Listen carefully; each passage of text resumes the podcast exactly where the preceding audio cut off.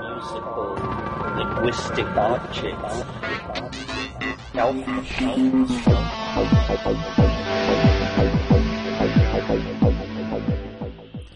Greetings from Cyberdelic Space. This is Lorenzo, and I'm your host here in the Psychedelic Salon. And first of all, I want to thank everyone who offered to help during my recent computer crash and software problems. And offers came uh, everywhere from Romania to Australia and all points in between. You guys uh, made me feel so good about having so many friends all over the world that it gave me the boost that I needed to get up and going once again, and I sure won't forget you, all of you. So, uh, hey, thank you ever so much. Also, I would like to thank Michael O, who made a very nice donation to the salon uh, along with our fellow saloners who purchased a copy of my Pay What You Can audiobook, The Genesis Generation, because uh, your donations also go to support my work here in the salon. You not only keep the bills paid around here, you also give me the encouragement to keep on keeping on. Now, the talk I'm going to play today may lack a bit in sound quality, although I've uh, done my best to clean it up. But the talk was recorded on an old cassette recorder under less than optimal conditions by my friend Matt Pallamary, who I'm sure you remember from some of my ayahuasca podcasts, uh, in particular numbers 80 and uh, 89. Now, uh, Matt and I were together in Palenque, Mexico when he recorded this talk, and at the time, none of us could afford the new and expensive digital recorders. Nonetheless, I think this recording is significant in several ways. To begin with, uh, that was the last year of the famous, and I guess some would say infamous, entheobotany seminars that were held there for quite a number of years. There were two one week sessions, and this talk was given by Sasha Shulgin uh, during the first week, and so it is the next to last talk that Sasha gave in that magical setting.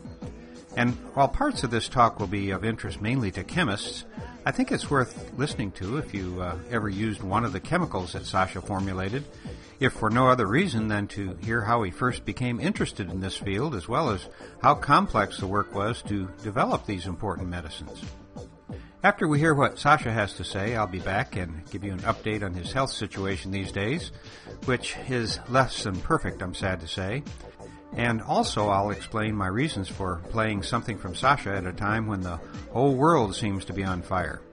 I think that the great work that Sasha has done can directly contribute to the long-term healing process that is going to take a generation or more for the brave people of Japan who are facing a test of courage that few nations will ever have to face. At least let's hope so. So, without any further ado, here is the one and only Sasha Shulgin at the top of his form one lovely day at the top of the hill overlooking the Chan Ka Hotel in Palenque, Mexico. And I guess I should warn you that Sasha is a really fast talker, and his delivery was always very animated, particularly when he uh, started walking around and began drawing what he calls his dirty pictures on the whiteboard. And those dirty pictures, by the way, are uh, molecular structures of various and sundry chemicals. So don't feel badly if you can't catch everything he says. Uh, what I do hope you will bring out of this talk, however, is the sense of love and excitement that he has always brought to his work and to his lectures. Sadly, there won't be any new talks by this great chemist and dear friend to so many psychonauts around the world, but through you and the people you share these podcasts with, Sasha will never be forgotten. And by the way, the word is he's still able to visit his beloved laboratory every once in a while. Who knows what magical elixir may still be lurking on those dear old shelves in that rickety old shed that has served as his laboratory for so long. So now let's join the one and only Sasha Shulgin just a moment or two after he began his talk.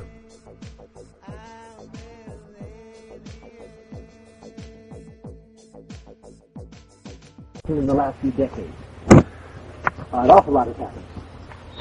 I took a, I worked in the lab, oh, oh, but not much. Okay. I working in the lab maybe four, six months ago. And I ran out of methylene chloride, called dichloride in the trade, methylene chloride. Solvent used. It was first introduced about 1955, 1960 when they discovered they could chlorinate natural gas with a solvent. It was unknown in the 40s to use ether for everything. And I was out of it. And we had a little chemical supply house over in the local town known as Concord. uh, called Alpha Chemicals. And so I got on the phone call. I had met the people there before. They're moderately loose, okay people. They provided uh, chemicals such as phosphorus and iodine and the things we use in making meth, but also solvents and such we use in the normal laboratories. And I phoned them and asked, do you have any nothing hard? And she said, uh, let me take a look. Just hang on a minute. Came back in a minute on the phone and said, got about four gallons. He said, to the side, I'll be over there in 20 minutes and pick it up. He said, I'll I'll for you. Hi, Annie, got chairs up here if you want. Good. And I'll be over in a few minutes and pick it up. He said, fine. About 1 or 2 in the afternoon. I got over about 2.30 or so, and she had four ga- gallons. And I said, how much is that? And she said, $120. However, she said, we have a little paperwork to do for the, for the, uh, for the state. I said, oh, fine. And so she got out this series of forms that had to be filled out. What is it you're buying? Four gallons of methylene chloride. Uh, next line, what are you going to use it for? Research. Next line, uh, what is your full name? I wrote down my full name. Uh, next line, identification number from state issued identification. So I always, when anybody asks me for identification, I pull out the passport. It starts a, a dialogue, which I love getting into. A passport? Yes, you have a passport? Well, no, why not? And I get I get this thing going with, with people who Safeway checking counters and, and uh, here and there. And I love getting into that because I find a lot of people never heard of passports. And I say, you know, have you ever read The Last Train from Berlin? No, no. And so I always keep this little harangue going about people getting passports and having their pen. And so I pull out a passport. No, no, no, no, she said, by law it has to be state-issued identification. You have a driver's license. The only thing I have to see state issued with identification. I brought it out, document the number, a telephone number, a license plate number on the car I came with, a payment must be in this way, in this way, but not that way. Anything bought in the state of California that has anything to do with chemicals or chemistry or laboratory things that runs over $100 of full paperwork has to be done. And uh, so I, I, I knew that this been developed in this way. I've been practicing following. I said, uh, how, how am I am I late enough to run into visitors as I leave? And she looked at her watch and said, I think you're about a half an hour too early. Anyone who comes and buys chemicals and, and is there at 3.30 or later, the Concord police are down the street and around the corner and stop the car as it goes away and just to find, oh, you had a weedy license plate or something. Uh, where were you? Where, where, I was down there. Uh, what were you doing? Buying some. What are these chemicals for? And this is routine in California. The Eastern in this case, Concord. And I kind of hope I'd run into this, run into them and kind of neat because I no intention of telling you what I had to do with it. This is proprietary information. If you're really interested, read my patent years. And see where that one goes up to a certain point. I like being independent. After that point, I just want to get out safely, and I just I stop independent. Not totally, but still do. And uh, so I was reminded an interesting thing as I was driving back home, four gallons of in the back of the car, about 65 years earlier. This is my starting chemistry. This is the start of my talk. My starting chemistry is back, I'm maybe 8, 9, 10 years old, and I had uh, been given a Gilroy Gilman chemistry set. Gilbert. Gilbert. But Gilbert chemistry set, which had a nice series of about 12 little things. Logwood, I've never yet have found out what logwood is for. Something bicarbonate of soda, these aggressive chemicals you have to be careful of. Uh, salt, oxygens like this, in which you add this to this and it bubbles, you add this and it turns green or blue or something. And I had this in the basement, back of the house. Uh, that door had five steps going toward the street and had about 15 steps going downward that went up four steps into the backyard. At the very bottom of the 15 steps, the door going into the basement. That was my laboratory. I was about eight years old. I was enamored with chemistry. I really loved it. Know, I did everything I could, combined everything with everything and got all the bubbles and colors I could possibly do. But I also had a bicycle. And down on the corner of Spruce and Rose in Berkeley, where I live, if you go down Rose Street, far enough across Shattuck, down across Grove, and down by uh, Roosevelt High School, or junior high school, there's a street, McGee Street, and to the left on McGee Street, there's a place called University Apparatus Company. I love the place because Uh, ones who provided all the chemicals to the university. They were, in essence, the, the stockroom provider of chem- the chemicals for UC Berkeley up there. But also, they're very loose. And I go down there in my bicycle and I pull into the thing and go in and talk to them and say, you're an eight-year-old kid coming in and say, you know, I, I'd like a, a can of ether and some, I'm out of sodium nitrite and I've got plenty of sulfur and other carbons and things like that. But I would like to have some of this, some of that, and some of those, and do you have any of that? Okay, sure, here's the ether, here's that. This, oh, we don't have any small bottles here. I'll give you a little bit out of the big bottle. Put a little bit in a small bottle for me. And very often not even charged. this, this was the rapport between the university and its supplier and people and the concept of individual exploration. And this was very real. And I remember that with great admiration. I knew two, three other people who, who were involved in the same thing. We explored little things. Mix this to this and put a match to it and you get a loud noise. Marvelous! or you add this and this to this and then add a little bit of sodium sulfide and you stink out the whole neighborhood. Marvelous! And this was great sport. And you're blowing up things and keep you get a cut, you know, get cured from the cut. And uh, this, this was, remember in high school, uh, I was really, really exploring. I love physics and chemistry. The physics was what is what is uh, so washing soda, and uh, and chemistry is, is how do you clean glassware. I mean that was that was sophistication. But we got much further than that. We found they had a gas jet in the in the physics lab, and I found that they had some weather balloons back in, in the other area, and we'd get together and fill one of these weather balloons with gas from the gas thing, and tie a long string out with a little bit of kerosene on the string, and take it out in the in the playground out behind the thing let it there. Our, our idea was to light the fuse and let the thing go and watch it go up in the air with the fuse burning and then up in the air. That was our dream. And had this all thing going, but it never occurred to me that gas was denser than air. And so this thing would go with the fuse lit sideways over against the fence, and then it went off. you got criticized for severe This was the beginning, to me, the beginning of chemistry, the idea of mix things and see what comes out. Of it. Uh, at that time, this was in the in the 30s. At that time, the only psychedelics that were known at all uh, were mescaline uh, and the components. They didn't have the right structure, but yet they were on the right direction. Of marijuana, THC of marijuana, and uh, before LSD, before prescribed, before psilocybin, before DMT, all these. Um, that's pretty much it. I mean, it was a real. I, I had no idea what psychedelics was. Oh, that was me. I was just launched into chemistry, learning how to maneuver. Yeah. Fine, if I prance around, it into the pool.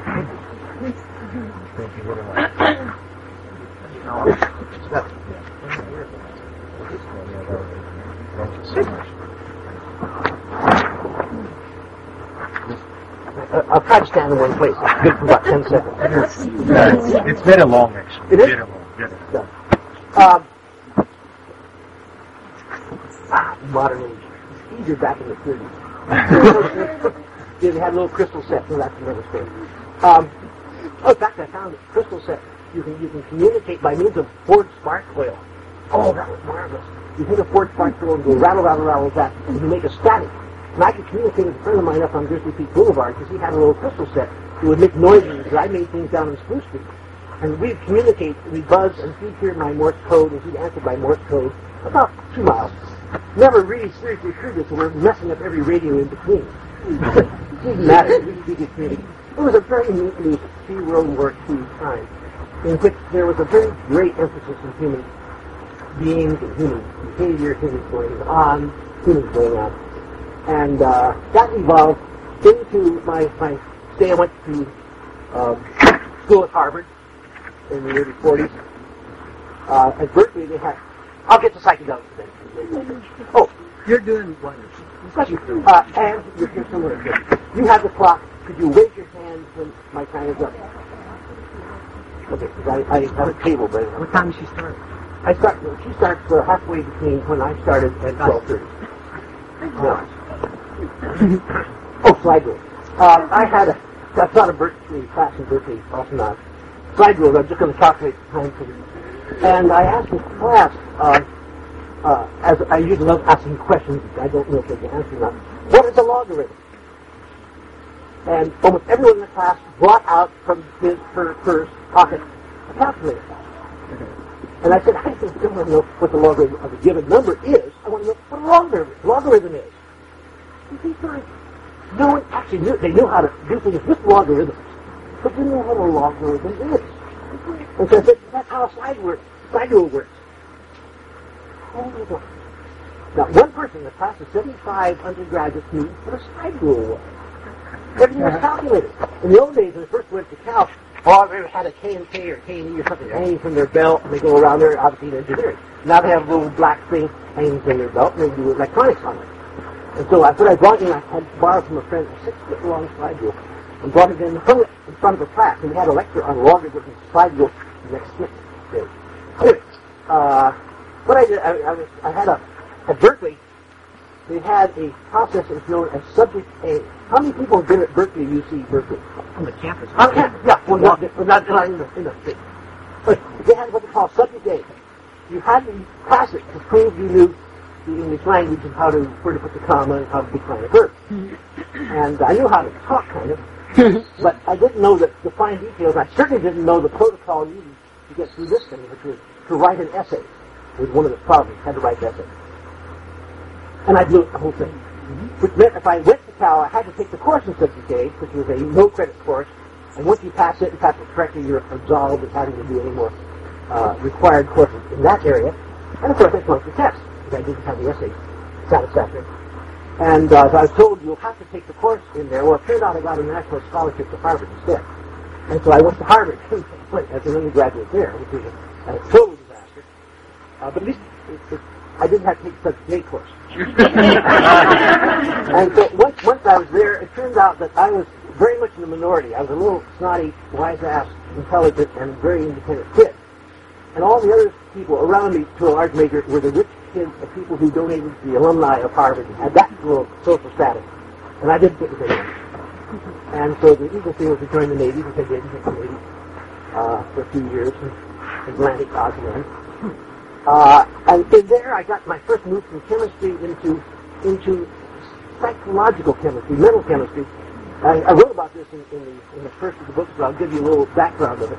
Uh, in the Navy, we're sort of uh, two or three days out in the off the coast of England, in the Atlantic. We're uh, submarine detail, looking for submarines. They're looking for us. It was a, an interesting, not quite dialogue, but it, it taught me that there there are people who are aggressive as I am on the other side of aggression toward me. So I, I learned to be modest in my in my displaying my aggression. Still, aggression there, but I, I just hide it much more use, usefully. Anyway, so I was there, and uh, out there, and I got this tremendous infection in my thumb, and I didn't know what to do about it. It was very painful. We had on this little DE for escort thing called sick bay, and I kept appealing to people there. I'm hurting. They said, no problem, morphine, and that's fine. And I was sort of riding the next few days on periodic, quite regular morphine injections. Which, I mean, the, the strange, the pain was still there. They, it. It didn't bother me. It's a strange way of putting pain aside. I found that fascinating.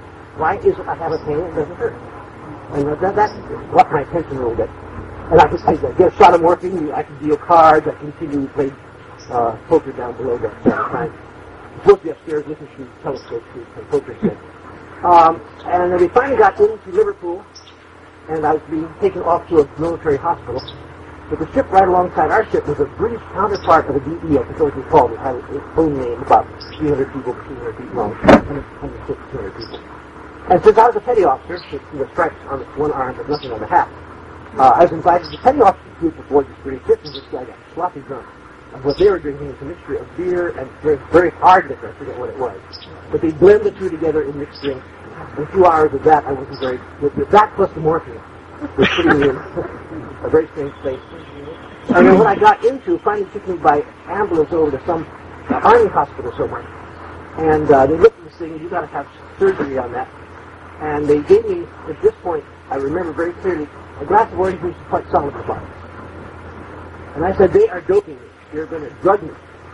And I'm not going to, I will take it, I will drink it, I will eat the quite solid. But I'll prove to them I am macho enough not to succumb to their subtle drug games and make me unconscious or something.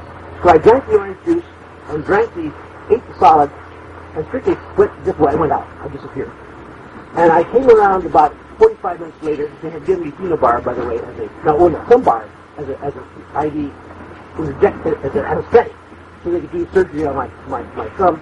And I was supposed to come out of that in three minutes. I came out of that in half an hour. And so he hoped I was okay. They did not realize my previous drug history of that day had been quite, quite colorful. And I asked, what was the drug you put in that orange juice? They got not drug, that was sugar. And so that was my big lesson. As if a teaspoon, a half teaspoon of sugar could knock me out for a half an hour. Uh, I learned what's meant by placebo reaction. It's a very real thing.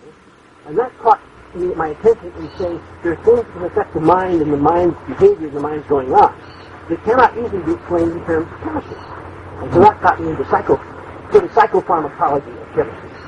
Which is kind of got through that satisfaction. Still have a, a, short run.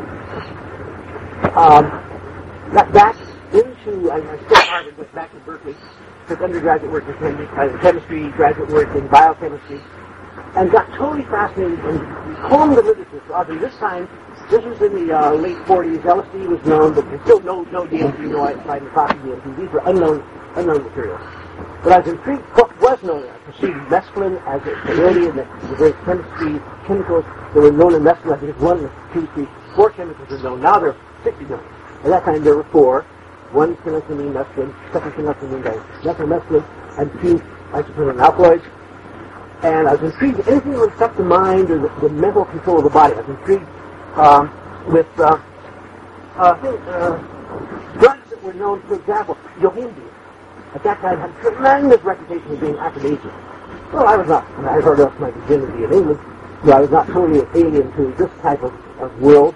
And so I tried, I found yohimbine on the shelf of the biochemical laboratory there and swallowed various amounts of it. Uh, vasodilator. Everything goes flaccid, but the flaccid is big, but flaccid big is not hard. And that was not satisfactory for me. So I explored other things that went in the same general area and read what I could in the literature. Somewhere got into graduate school, and about this time, uh, DMT was being had been reported as being in plants.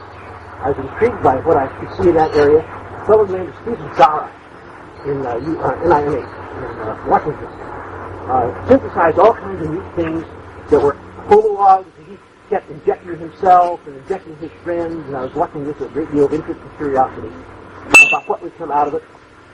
It turns out I subsequently talked to a chemist who had been a graduate, not a graduate student, sort of a perennial postdoc in his laboratory for a, a year. So uh, I won't give his name, you might know.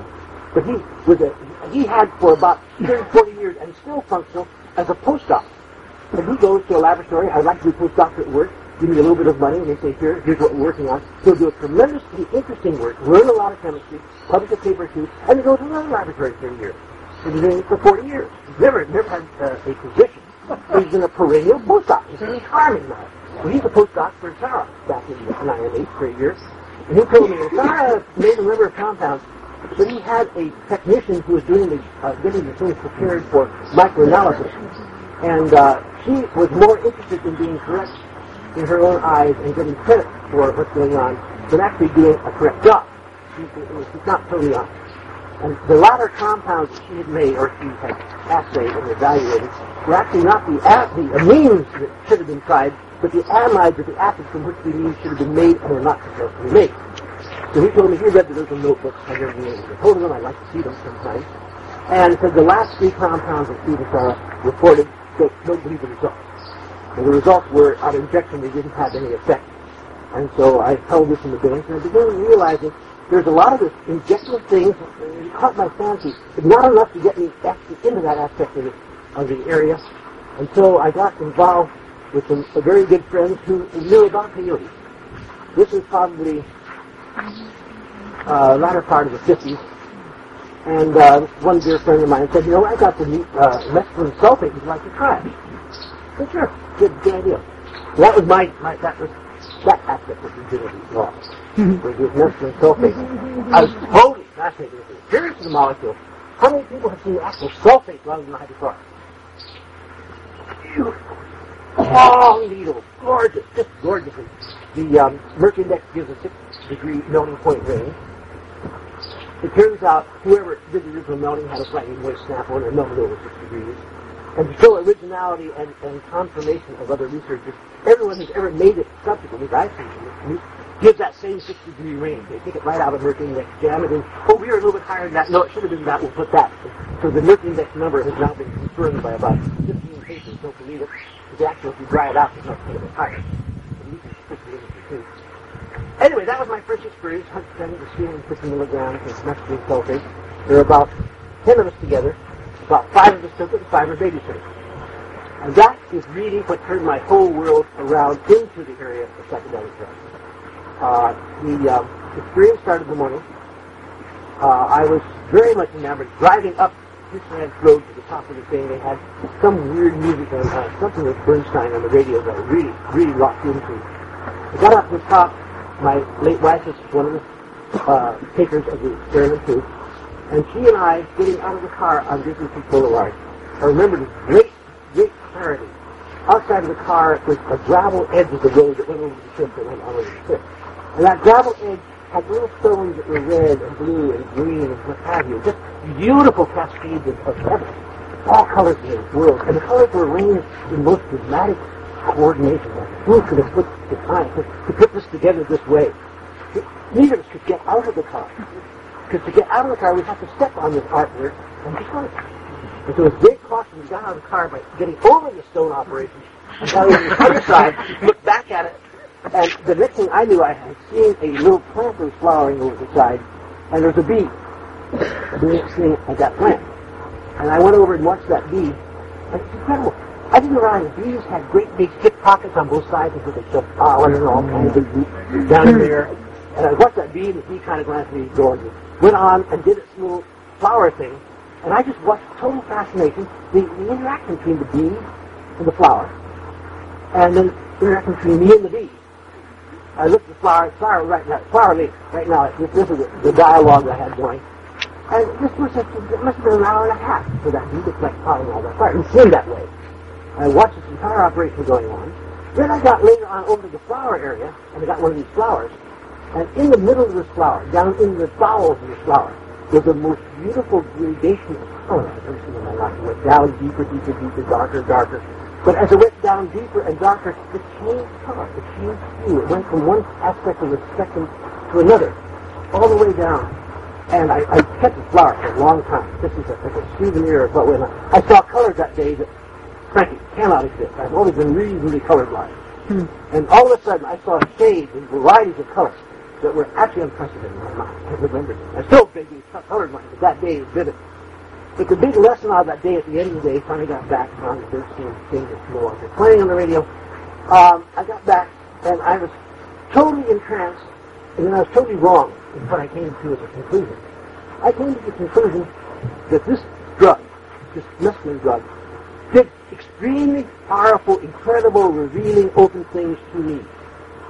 And I thought this thing a little bit more clearly and said, that's not ridiculous. This drug is 350 milligrams of a white crystalline salt.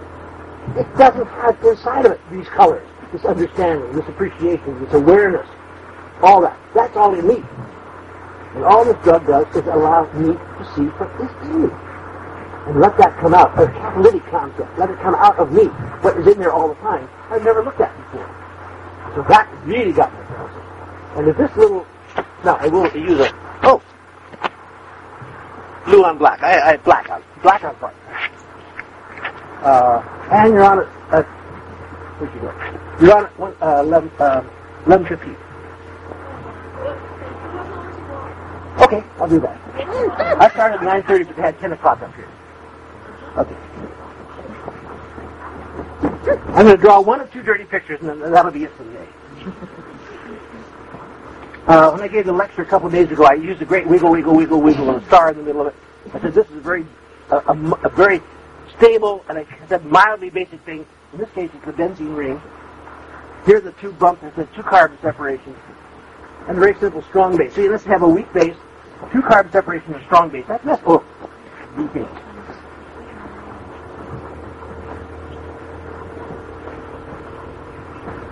So mescaline is trimethoxyphenethylamine. A very simple molecule, very simple to synthesize. I went off in the lab and synthesized it with no problem. That time I was working in an industrial laboratory at the Dow Chemical Company. And uh, I was going to name it. Pardon? Oh, okay. I was working that time in a in a or in a uh, industrial laboratory called Dow Chemical Company. And when I wrote the book, I ended up calling it the Dole Chemical Company. I was going to name it TAU Chemical Company. I thought that wouldn't be particularly subtle.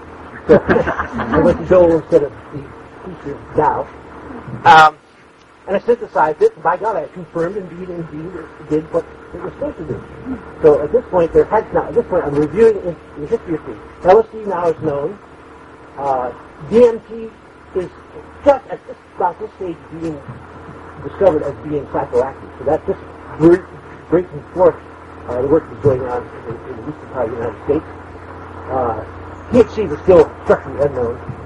And I was involved in this, and I began to say, if a simple molecule like this can reveal what's in me, can, can, can pull stuff out of my unconscious in this way, uh, what would happen if I mucked around the molecule a little bit? And a lot of things be done. So what I did, I'll just point. Here's a beautiful thing up here. If you were to put a methyl group, I will do a little bit of chemistry, then I'll get away from here. A methyl group down there, you have what is known in the uh, generic trade as, as amphetamine.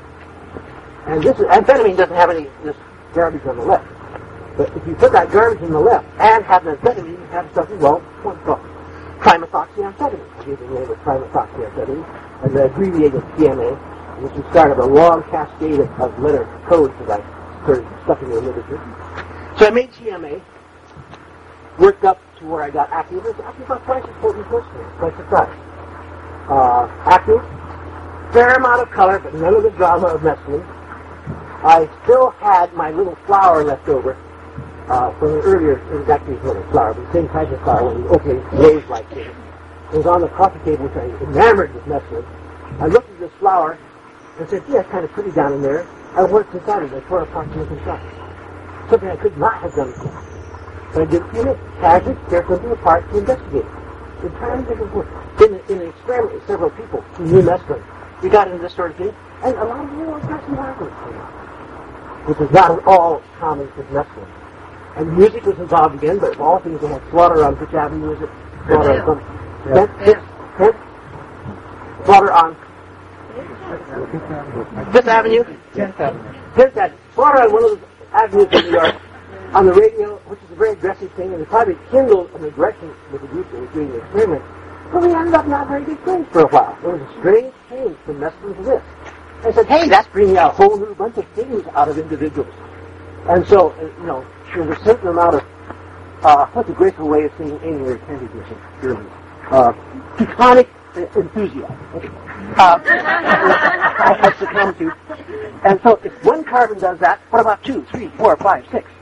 And so, I just went down the line and I went to the lab and I synthesized two carbon compounds, three carbon, four, five, six. I due the seven, but I didn't have starting material, so I jumped to the number eight. So I had a whole cascade of white solids along the line, lower, lower melting points to the, to the right. And I just going to go through all of these and see what other things revealed. So by the time I made the eighth of these things, I had assayed the second of these things, no activity at all. So it suddenly occurred to me, this is, this can't be the end of the line, but it tells me that this is not the direction in which things will develop. So I kept the most active of them, the one, is this methyl group there, and, uh, well, and you have three things on a hexagon, one end of which is hang a hexagon from a Christmas tree. You have five things around here. I have things put on this way. How many ways can you attach three things to a dangling hexagon on a Christmas tree? Six ways. One, two, three, four, two, three, five, two, three, six, two, four, five, two, whatever it is. Two, four, six. Six ways of doing it. I made all six. Made the other five. I put them along in a row and began assaying each of those. The very first of these, which is the one I'm going to start 36. Uh, the first arrangement is this is 345. The first one is 245. And you know, we'll, Chuck, we'll talk about that later sometime. If you'll let me go from here, no. Here, probably a better way to do that. I'll, re- I'll rotate the molecule upside down. So you have 245. This is the second one that I synthesized. I called it TMA2. And it was active, but I was quite surprised at its activity. Just do it down at this point. I made the compound, and that assay at 2 milligrams nothing, 5 milligrams nothing, 10 milligrams nothing, or maybe a little something, I'm not sure. So I took 20 milligrams, and I, I learned at that point, you, when you find a little something at one level, you don't double up that level. so I found myself uh, wanting to get out of the flow of people. And the only place out of the of people was the, the janitor's closet that led to the place in there. So I went into the janitor's closet and closed the door from inside so no one would stumble across where I was. And I got quite fascinated with the stuff the janitor uses to clean up things, brushes, soup pans, uh, tart, what do you call it stuff, uh, sawdust with goop in it, and oil this, and wax that, and lubricate yonder. And I got totally fascinated in the janitor's complimentary. Uh, but I was in there for about an hour and a half before I realized I think I now can come out and face the world. And so I learned a good lesson that you don't just leap up into new levels unless you have a plan or a retreat or some way of getting out of, of the flow of things. so TMA2 proved to be 10 times more potent than TMA. So suddenly I realized that there is a element of potency that is very real, and uh, my first approach was to find the most potent. And I've backed away from that now to find the most interesting, the most revealing, the most productive. And it's nice that it's potent because you don't take as much material. But on the other hand, potency is almost secondary to the quality and nature of the, of the actual intoxication itself. So I ran through the other six of them, other four of them, and one area that I found to be absolutely fascinating, if they're all on opposite corners, if I share this news with you, uh, instead of boom, boom, bing, boom, boom, bong, if you put it in 246 position, TMA 6, it was the six of the, of the six I made, uh, it's almost equally potent. Well, initially it wasn't. You remember that football game at Berkeley, Ann? A cow football game you were at? Oh, okay. You remember the Cal, Cal football game you were at? And since we had already checked it was not active, we took a slightly larger dose of fuel into the Cal football game they were playing something. Uh, out of the, in the Cal Stadium, and we both, I think, had 40 or 50 milligrams of TMA 6 on board. And about the end of the first quarter, we kind of wish we were not at the football game. it came in a very, very distinct manner. It's uh, very, very, not colorful, not motion so much as really kind of stone, but a good stone. And we got in there, we got through that safely, and we went down to dinner at Springer's down at the University of Berkeley. Uh, that was not a good place. not completely Texas, but we were not. Um, so um, it told me that 245 and 246 both are very active orientations. And uh, not having two lives to lead, I've led the 245 one to a large. I just nibble a little bit in the 246. But I put all the information in, in the 245. And somewhere, somewhere along the line, I don't know who it is, some chemist down the line, maybe 10 years over there, perhaps over younger in, in, Switzerland or something, is going to find the 246 and say, hey, these things are just as active. Why not do the 246? What got done in 245? And he's going to find a fabulous area, I'm sure, of pharmacology. But for him to find, I'm, I'm off in other areas. When I went back and used this 245 as the, as the fundamental structural nucleus of everything I to do. So having found this, what are you going to do? Well, methoxy, there is uh, one group, large methoxy calls it ethoxy, E for ethoxy, M for methoxy. So I took each of the three methoxy groups and put an ethoxy in itself, three separate things. And then to be systematic, I took two and two and all. So I made the six possible ethoxy homologs. The fluoroethoxy, the one that's down opposite that chain, is the only one that was active, so I stuck with that. Made the propoxy, butoxy also active. Then I began exploring other aspects of this. I made the methane dioxy, well, two methoxy, with the methoxy, with two with no methoxy. With no methoxy was a known compound at that point called and that led to the methylation of MDMA, which was the nucleus that set back in weird exploration, at least in my mind, to this weird exploration of these various substituents. Uh, but the very interesting direction I got at that point that I found real fascinating was taking that, that four methoxy position, and that's the first thing I said to myself, what you take that methoxy off, which could hydrolyze off? It could be a metabolic fragility point in that molecule. And take that four methoxy group and put something on it couldn't hydrolyze off. And so I said, put a methyl group on. So I took the methoxy off, to speak, on the blackboard, the laboratory to start with different things, and made 2,5-dimethoxy 4 methyl uh, amphetamine. I said, you know, the situation, you know, I, I've lucked out at this point. In fact, I had, I just, I had written a patent on this new compound a minute ago. Um, the four methyl compound. I said, a situation that you can't lose. If this material is, gets to the reactive site, wherever that is in the brain, and goes into that site, in the, the vacuum, you got yourself a wild psychedelic. If it gets into that site successfully and it's not active, you have something that blocks that site and might metal in it. Either way, you've got a winner. So that's all you need. Make the compound. made it. It turned out to be very, very potent compound, long-lived and potent. Uh, since I'd taken the oxygen off, I called it desoxy. I put a methyl group on. I put methyl on, so I called it DOM. So desoxymethylamate, desoxyethyl, desoxypropyl, DOCP, DOPR. But DOM turned out to be an interesting complication in its own way. I remember I gave a seminar at Johns Hopkins on this sort of thing. I was now, uh, had left out. Give seminar at Johns Hopkins and talked about this DOM compound. And I should have been attending to the fact there were a couple of uh, very casually dressed people in the audience. Uh, you know, long hair, uh, Haight Ashbury type clothes. I realized later that they were the Haight Ashbury, I think. And they caught the structure of DOM and they were taking scribble notes and they disappeared. And I was over in the Haight Ashbury at that time, was the 1966, 67. We talked about that the the Summer of Love. And I was up to medical school uh, trying to learn where the anatomy of the brain was. In medical school, I remember walking through the Haight Ashbury, I remember very specifically, that day we were having a quiz later today on the circle of Willets. And I was wondering how many entries there were around the little circle of Willets in the brain. That was my memory thing. I reading the. All around me, people were stoned, and what they called STP. And I had no idea what STP was, it stood for uh, serenity, tranquility, and placidity. And no one could say placidity, so it came out to be uh, serenity, tranquility, and peace. And in the local jargon, it became became stop the police, and in the police jargon, it became too stupid to puke. you had this general thing was everywhere. And what had kind of happened, apparently someone had gotten my, my lecture array and knew it was a very potent compound. And made it up, but of all things, uh, since they must have tried it themselves, they it up not in five milligram tablets, which would be a good good level. So five milligrams is quite enough. If you're into it for quite a while. They it up in 20 milligram tablets. Mm. Because they had tried it and they found out it didn't come on very fast. And so people were told it's kind of like LSD. They take a 20 milligram tablet, an hour later, not much is happening. They could take another tablet. Mm. Oh, You had people coming in, hey, aspirin clinic with 40 milligrams on board. Mm. And something 5 milligrams is quite adequate. And so it was, got a very bad reputation very quickly, very roughly. And they didn't know what it was. I was asked, what, what is this thing? I had no idea. It took me six months to uncover that movie game. It was Redstone. It connected SEC to my DOM some years earlier.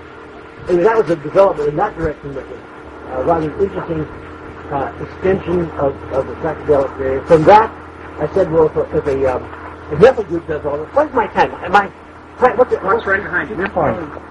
Oh, 20 to 11. 11, 11. I aim for roughly 11.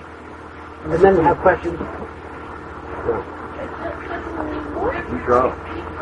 No, speak louder. There is a microphone up here for you, by the way, kiddo. I got one more. Now speak louder. Uh, remind me if I know to pull an ought and fade away into the distance again. No crickets out there. No, we're okay. Uh, so I said, you know, if, if a great big group like a methyl group gets on there and it takes them a long, long time and can't metabolize off, what about putting other things on there that won't metabolize off? What happens? So I put a fluorine, a chlorine, a bromine, and an iodine. Fluorine, in- not interesting, chlorine, is not interesting, bromine, interesting. So at the field M, I called it DOB, and uh, found a fascinating compound out of it. Again, it takes a few hours to come on. It lasts for the rest of the day and into the next morning. And you are finally filtering off maybe 24 hours later. We did some fascinating work Berkeley. At this point, I had, already resolved my relationship with industry, resolved my relationship with medical school, and completed what I wanted to do at medical school, and I got involved with the nuclear medicine crowd over at Berkeley, which was marvelous. They had equipment you could not imagine, something you couldn't afford to buy. Cyclotrons, gamma scanners, all this beautiful stuff. And I worked with people who had the keys to everything. And we just did whatever we wanted to do was actually delightful. So we did, we went up and made some bromine 82 and put bromine 82 in the DOB and put the DOB in the arm to see what happens. You lay down on a, on a, on a scanner. The little bed moves along across the room. Under the bed is a battery of, of gamma detectors, are about 50 or so gamma detectors. And as the bed moves over the top, it's as if the gamma detector is moving up the body. And on the screen over there, down come the, the what do you call the horizontal things on the screen, and it would show where the gamma is seeing, you see an outline of the body. And then up to the bed again, do it again, and again, another outline of the body, about every minute, get an outline of the body. When you're all done, you photograph these, you run it as time-lapse photography, and see the dynamics of that chemical, that radioisotope going into the body. What? We put it in there, stand over there. First thing, of course, a little sloppy injection, a little bit of radioactivity around here. You can see the bladder grow from a ping pong ball to a cantaloupe over a couple of hours because the radiochemicals being collected in the bladder. You knew that was. And, and in the body, about 4 or 5% of radiation went into the lungs, but not the brain. Totally fascinating. The action of this, the activity of this thing is in the lungs. The lungs have a lot of neurons in it. So one always seems to know that psychedelics turn on mental process brain. Or by the spleen maybe, but not the lung. But it went into the lung, and then after about an hour, hour and a half, the lung level began dropping down, but the brain level started up. And apparently something's going in the lung is probably the second best metabolizer in the body, next to the liver. And trying the lung is converting this thing into something else. It still carries the radioactive proton, but into the brain, and then it's when you begin to turn on. So the lung is sort of in So the lung is to be producing a a um, uh, treating the global compounds of prodrugs as being metabolized to something that goes into the brain, and that is the active material. And this has been looked, been looked kind of isolated, and we've never found it, but it is. But it's fascinating. So then, someone made the interesting suggestion, what I bet you did, you bet you injected particulate stuff, and it got caught in the circulation of the blood, and that's why it did. So we made another batch of it and swallowed it instead, so it had to go through the gut. Still went to the lung. And I've got some beautiful photographs fact, that's how I met this gal before I met Anne. She was on the research group at, at Lawrence Lab. And I have a photograph of most of us lying on the thing, but in her case, it's a different picture entirely of her, uh, her, her transparency on the, on the oscilloscope. It was quite a different shape from the rest of it. And that, no, it was. That's another story. Uh, uh, then we got into pursuing further. The iodo compound is totally fascinating. Also long-lived. Good dosage, maybe two or three milligrams orally, all you need. Takes uh, uh, effect in three or four hours. You get it pretty effective. It's got to last 36 hours. So it's not really one of these uh, weekend things, but it's a very interesting thing. It's one of the most potent, uh, monoamine, uh, most potent uh, serotonin agonists that's known, being sold commercially, by the way. DOB got a wild popularity about 15 years ago and placed on the schedule of drug list. But DOIs are never found. And so there are these companies that sell neurotransmitter agonists and what have you. I forget the name of it the East Coast. Three-letter job. RBI. RBI. RBI. And they sell DOI as, a, as a research chemical. And once they discovered it was a psychedelic, they tripled the price, but it's still being sold as a research chemical. And uh, DOB is illegal. DOI is totally innocuous, illegally, that is. And so if you want to get some D or L isomers of a very interesting psychedelic, have a good letterhead, and contact as a company. They were bought by Sigma. Right? They were bought by Sigma. You now have to go through the Sigma. You know, Oh my, it's a Sigma, and that Sigma's bought by Aldrich. Yeah, well, it's Yeah, all one all one thing. Yeah, they, they used to have laws against monopolies. I think they adapted the chemistry. Okay, and that was the OI. What happened then? Uh, sort of rattling along. I still got some time. Uh, what I did, I originally had started with mescaline, which had two carbons, messes, without this methyl group. So I went back to that phenethylamine entity and said, all these interesting compounds are kind of neat. What would happen if you made the same thing but with a two-carbon background? And so this I uh, dubbed the whole group of things 2C for two-carbon and went back to the whole thing again. 2C D, 2C T, 2C T, 2C, well, T came in a little later. 2CB for the global compound, 2CI for the iodo. There's another example. The uh, 2CB is a Schedule 1 drug in the United States. 2CI is equally potent, totally unscheduled. It's a little harder to make, but not that much harder to make. So these things are out there. Then I, I said, you know, if another heteroatom I hadn't even considered was sulfur, and so I put sulfur in there, and uh, sulfur and thiol, so I call that 2CT. Made a whole bunch of these, up to about 20, 25, 20, 25 or something. And I saw suddenly that was going to be an unlimited, un, unending task, because you put fluorines out there, you put oxygens out there, beyond the sulfur. I can make compounds of fluoro, uh, oxygen, sulfur, carbon, hydrogen, and that's six atoms. That is the new atom record. I wonder how to make seven, but I haven't worked out a way yet. In one, in one psychedelic compound. And so I stopped at about T20 or 25 because I thought it was going to go on forever and be totally captivating, but absolutely boring. to the point of discovery. All new compounds have been be active, but not new structures. So I sort of abandoned the T thing and went to the other half of the coin, which is the tryptamines, which had not been well explored. Ah. Here. One more dirty picture.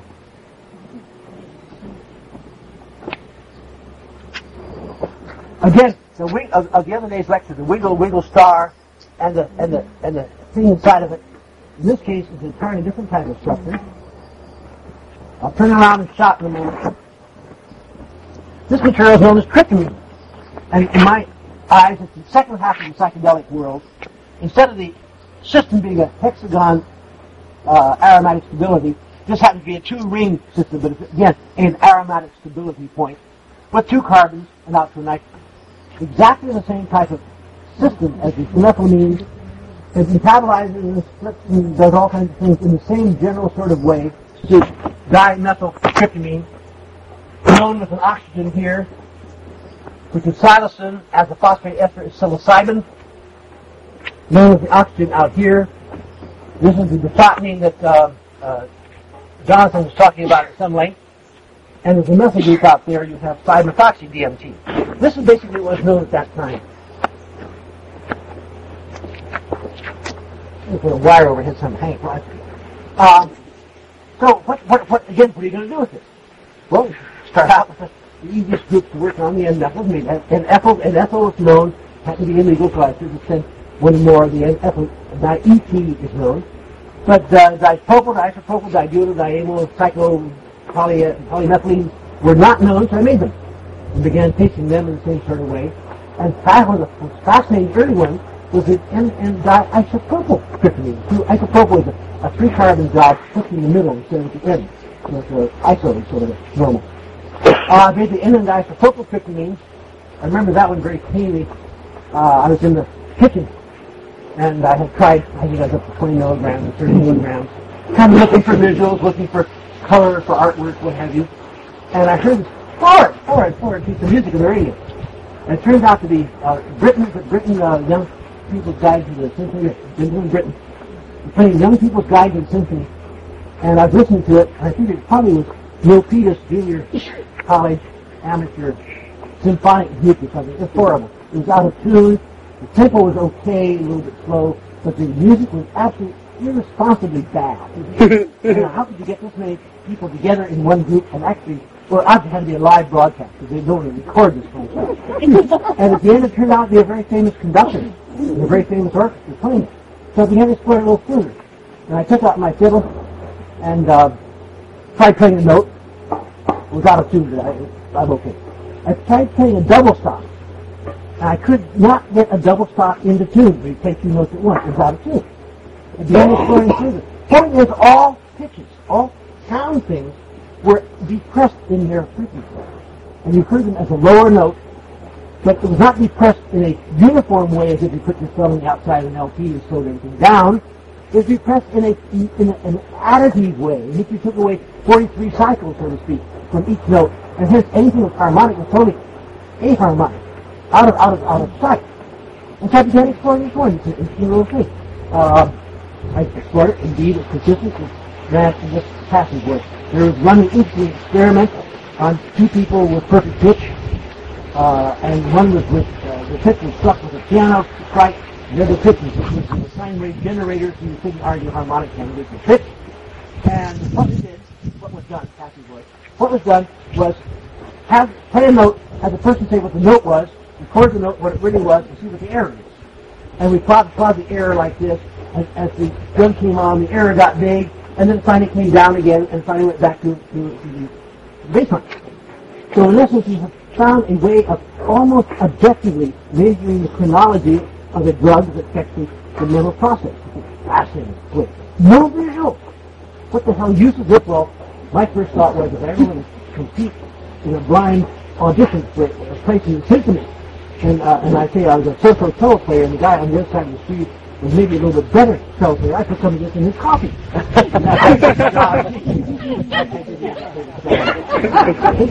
uh, what it is, this stands out as being a material that affects the auditory. I'd love to take the compound that was two isopropyl groups without the methoxy. With the methoxy is a different compound entirely. I would love to get that and put a carbon 11 in there and get it in the brain. And we also have the keys to the positron, tomography camera, and how to make carbon 11 very simple. You go to positron, and you can make carbon 11 in about three hours. Get carbon 11 into this molecule somewhere, I'm not quite sure where I put it. Case, hope it saves.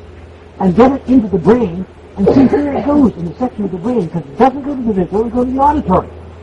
And golly, you know, half the people who are ready, more than half, uh, have to hear things. They don't see things, they hear things. I'm telling you the way I talk with God, or this kind of thing. Auditory, not visual. And so maybe you could find between people who are normals and people who are schizophrenic a thing that could use this as a code for determining the localization of the auditory distortions that are sometimes a, a symptom of mental illness. Never, done it. but Still like to do it someday. Pursue it on. Uh, the methoxy, the hydroxy group is that four positions. The uh, thing, uh, I've always been intrigued by it. Psilocybin, psilocybin, lot everyone's talked about this in the mushroom world. Uh, uh, and in animals, psilocybin, has a great big horrible water-soluble hydrophilic group on the oxygen, and out here is a very hydrophilic ammonium ion at the end of the chain, ammonium ion, forms a thing that is very water-soluble, but in the body of animals at least, it's found that that big phosphate group comes ripping right off, and what's left is a hydroxy active indolol, and is the active material, certainly active in man, and stoichiometrically the same activity as psilocybin. And just about uh, three, four, five, six, eight months ago, a work was done in Switzerland that shows that in man, phosphate group comes off, and the active material is silent. Someone asked me the other day about the stability of the alcohol solution of psilocybin. I said quite casually it would be quite stable. And think it is because methanol in alcohol is very often used for extraction of psilocybin from mushrooms. It's a water-soluble extract, a beautiful white crystal solid. The free phenol, the free uh, is uh, turns blue quite easily. You may keep it in the cold, in the dark, in, in, in uh, under inert atmosphere, and it's still discolors quite rapidly. As a solid fluid, it's quite stable. So I made some of those. I made groups out in my five position. Then explored yet further. Discovered that if you uh, put the groups down in here, you don't need these at all. Need materials such as methyl group here.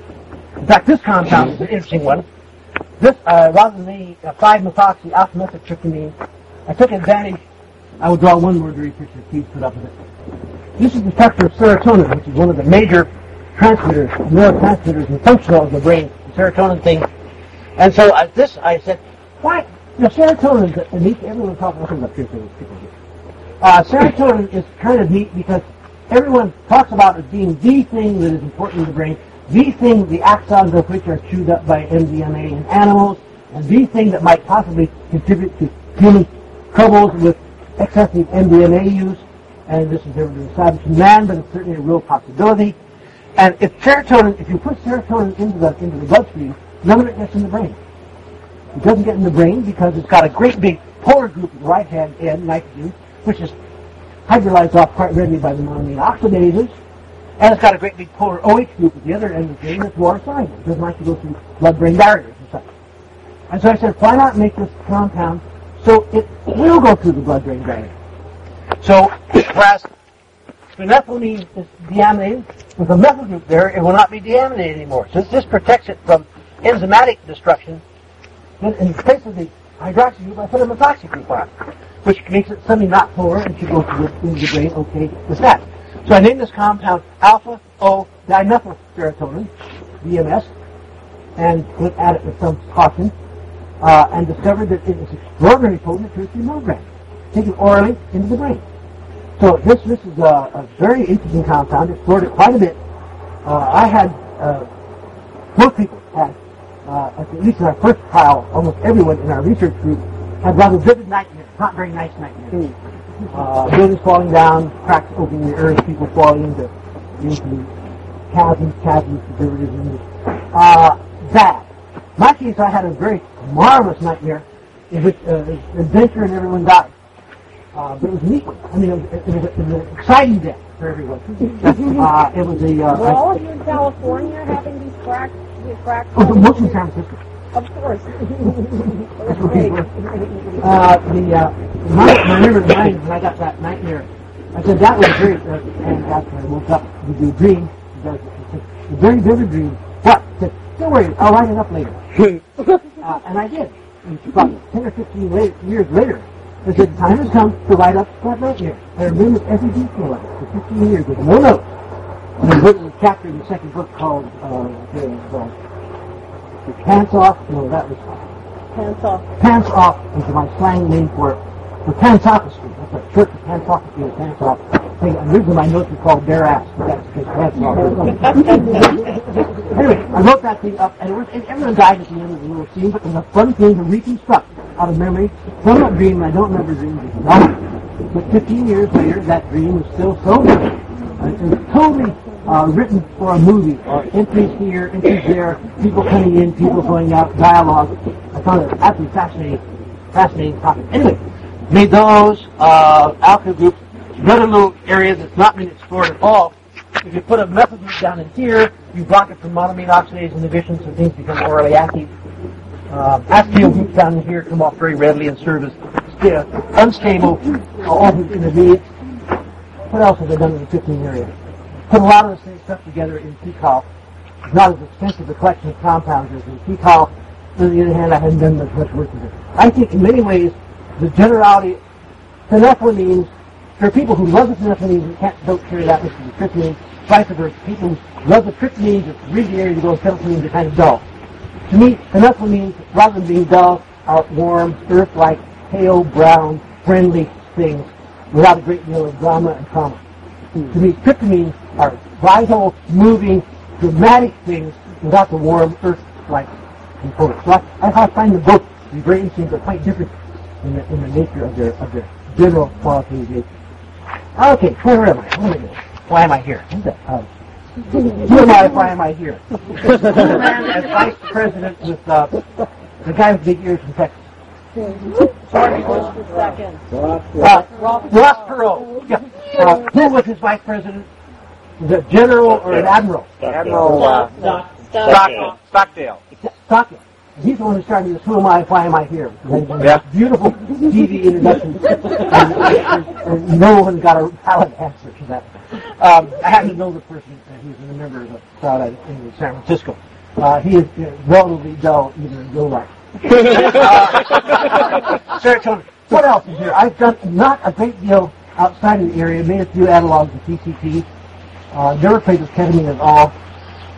Uh, THC is now known. Oh, I had an interesting thing with THC. This is a non-nitrogenous component of marijuana. I think some of you have heard of the drug. It's not actually explored. Uh, I was in a very interesting situation, time-wise. Three minutes. You're, you're going to be on through. Uh, I was, uh, when I was still at Dow, uh, I had a very interesting visit concerning marijuana. Uh, some people came out and they drew on a blackboard uh, thing called Adam's nine-carbon compound. It's, a, it's an analog of THC. And they drew a cascade of reactions on this side on the blackboard. These people I learned were from Edgewood Arsenal, which is the chemical warfare crowd of the Army. And they drew a bunch of structures on this side. But the compound that was the summation of these two lines of reasoning could not be drawn because they could not admit they were interested in it because it's classified and they didn't, didn't want to violate classification. But they wanted to ask people, chemists, they go to different industry to industry, they people's ideas, how best to do this, how best to do this, without mentioning what the product was. And so I happened to be invited to come in, so I my usual bouncing around. I said, well, what you're doing here is you're trying to make Adam's nine carbon compounds. That's uh, right. Do I draw the structures as even alone? But they knew what I was talking about. I said, well, you can't just make that. Because you're introducing new chiral centers, and you've got eight different isotopes can be made, isomers can be made. You've got to make all eight isomers compare one with the other. So it's better to put a nitrogen molecule and you have an alkaloid, and you'll get your active component without having to worry about that. Dead silent. I was um, to leave in a nice way. I got out. The conversation went on. About a month later, my father was left a widower. With my mother's death, me and my ex-wife and my son and I went on a trip over to Europe to spend a year in France. And as we were going through the Caribbean, over near Trinidad, I got a knocking on the door. We were in the cabin about fourth deck down, no outside light at all. And the radio man, who who became quite quite cozy later, uh, said I got a, a, a weird message for you, a radio message from uh, Arthur D. Little Company, an outfit in uh, Boston, near Boston. Uh, and he gave it to me, and here's this argument. Please, when you get to Trinidad, give us a phone call. Uh, our number is such and such, reverse call. Okay, I went back bed. About five minutes later, I got another knock on the door. Again, the radio man. I got another message. It's exactly the same. Don't bother with it. It's the same thing. Just send in duplicate. Thank you. I went back to bed. Next day, we called in Trinidad, and I got into a, a phone booth and called this number in Massachusetts, uh, Arthur D. Little, and they said, we're very interested in some comment you made to some people we are doing contract work with about putting nitrogen into tetrahydrocannabinol as the, the active component of marijuana and maybe making an alkaloid out of it. I believe the nitrogen position you mentioned was such and such. And I said, yeah, that was it. I said, how would you make that compound? I said, I'd go to the literature and, and see how parallel things are made and write it out from that. Well, I said, you're going to be landing in London in about seven days and 24 hours or 23 minutes or something. They knew exactly when it was going to be there. When you get there, would you please express mail to us from such and such your entire synthetic plans for this for this particular alkaloid thing, and we appreciate getting them at that time because we have to file our patent within another 24 hours. So here I am on the uh, Chusan, a big P&O line, uh, I think it doesn't exist anymore, uh, passenger ship, going across the Atlantic. The only library I have access to is, is the library at the up in the, in the passengers library, which have an old copy of Thesaurus and not much else. And here I'm supposed to write a several-page synthetic process for synthesizing uh, an alkaloid analog of THC. So I sort of retired and went back into photographic memory and pulled stuff out of the German literature on these cyclizations, and I wrote out about a 10 or 12 page plan and got into England, emailed, not emailed, there wasn't email at the time, uh, pretty fast mail, uh, over from England to Massachusetts. They got it just in time. They filed for the patent. The patent was issued finally to Bristol, I think the Bristol Myers or Bristol something laboratory. And uh, when I got back, I was given a dollar having been uh, an author on a patent. Uh, they, so at that time, you didn't share uh, the rewards of the patent. You got a dollar for having been employed and contributed a patent. And it turned out you always had a little deal with the patent officer in the company. And you flip a coin, and it came heads, he took your dollar. The came tails, he paid max dollar, you got two dollars. you either had zero dollars or two dollars for every patent you got in the industry at that time. And the thing actually went ahead into about phase two with the uh, big company in Chicago, Allied, Allied or something close to Allied Pharmaceuticals. And it got to phase two and never went anywhere beyond that. An interesting compound, but it was an amalgamation of alkaloid and THC, which I was totally enamored with, and it was not a very interesting combination. And in general, I found if you have an interesting compound and another interesting compound, you try to bring them together and make a bigger, twice as interesting compound, it's dull still. It sort of falls apart, and nothing You stick with what you've got and modify it in little increments and play with it. And it is the hour, and uh, open for questions, and when I'm done, Ann will come up and really wow you. Thank you.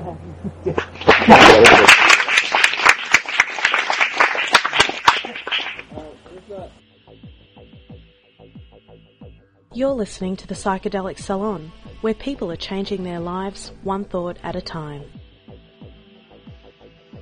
And unfortunately, Matt's tape ran out, and so we don't have that question and answer session.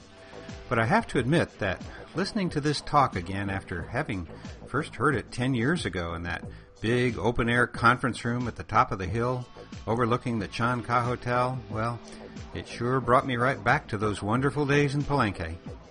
I guess that the one feature of those conferences I enjoyed most was that for a week everyone lived together in cabins in a little village like setting, and all of our meals were shared in the hotel's open air dining room up above the pool, where uh, some of the talks were held at the bottom of the pool. And that meant that there was always a lot of interaction between the attendees and the presenters. I guess it was a day or so after the talk we just heard that there was an afternoon session at the foot of the pool that I decided to skip and uh, do, uh, well, what shall I say, some personal explorations. So I was sitting at the little outdoor seating area just off the dining room and looking down on the pool where the lecture was going on when a hummingbird that was uh, working its way from one flower to the next on the big banana trees planted just below where I was sitting, well, it came and began to examine me up close. It was a really spectacular experience that lasted for several minutes with that beautiful bird just a few inches away from my face. It was a magical moment indeed. But as soon as the bird flew away and went back to the flowers, I heard Sasha's voice behind me saying, You must be giving off some very good vibrations. What are you on?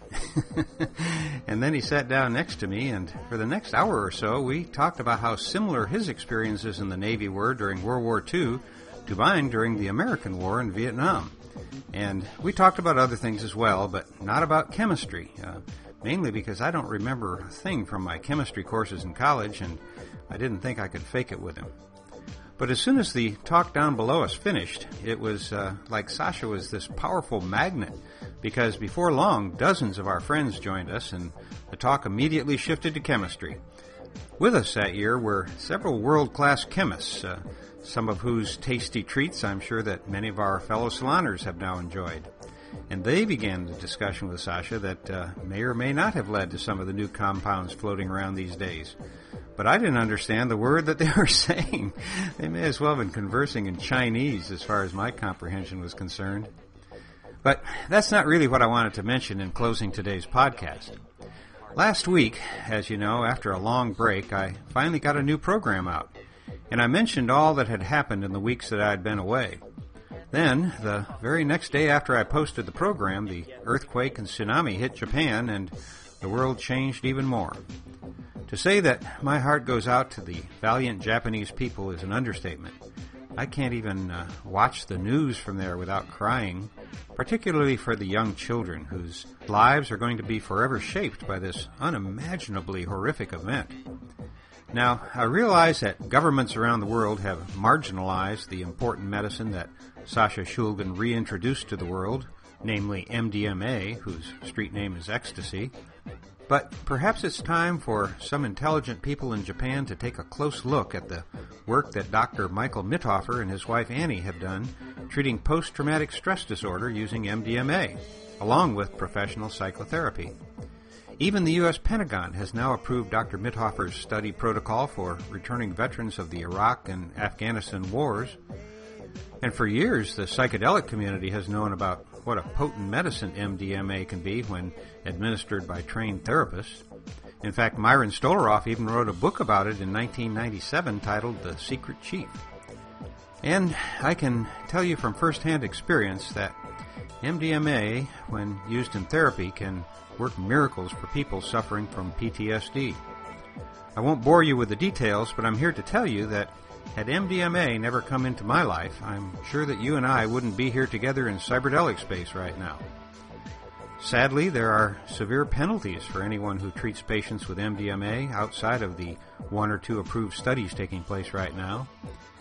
And while I've been told that it is even against the law in some places to advocate using an illegal substance, I would be remiss in not pointing out the obvious fact that a significant number of people in Japan will most likely now be PTSD victims, and that there are actually is a way to relieve the emotional distress associated with that disease. Hopefully, word of this potential miracle drug will one day find its way to people in Japan who are in a position to, at the very least, begin some research into ways that they can help their brothers and sisters recover their emotional well-being. And that is equally true for the good people of New Zealand, Australia, and the other places around the globe that have also had unfriendly visits by Mother Nature. Not to mention the millions of brave souls in the Middle East who are struggling for freedom itself. We're with you all, and I hope you can find peace again before too long. Now, uh, I'll close with just a quick word about Sasha's health. And the best place to keep up with his current situation is through their Facebook page, where Ann Shulgin is uh, posting some long and uh, very beautifully written posts. And here's the beginning of her most recent one, which was on the 10th of March 2011. Ann begins Now, as to Sasha's state of brain and mind, as you know, he has mild dementia, which is the reason we have round the clock care. For a couple of years, he was taking he was taking two drugs I don't want to try to pronounce badly. They are A R I C E P T and N A M E N D A. They look easy to say, but I couldn't do it. anyway, she goes on, which may or may not have helped slow the process. but which obviously weren't doing much of anything recently. Our new doctor, Paul Abramson, decided to take him off those and put him on Hydergine, Albert Hofmann's compound. That was about three weeks ago. I didn't expect any obvious results, and of course, one never knows if a state of dementia is being slowed down. I mean, how would you tell? So, when Dee, one of our miraculous Tibetan women, told me that Sasha was suddenly doing certain little things, like feeding himself, which he hadn't been doing before, I said, What? He is? Or something like that. And she listed a few other things that he was doing better, all of which was astonishing. Clearly, the Hydergine has been changing things. He takes it three times a day. Then, after a bit more news, Ann continues, I'm sure you'll understand when I say that what matters to me most is being relieved of the constant anxiety about how we're going to afford to keep Sasha at home with the excellent and loving care he's getting from our three graces. By the way, Sasha's increase in physical strength, his ability to walk now with a cane instead of a walker, is entirely due to the women who take care of him and put him through exercises all day long. Although they do let him nap a bit in his chair after meals. They treat him like their own fathers, with love and humor, and you can't put a price on that.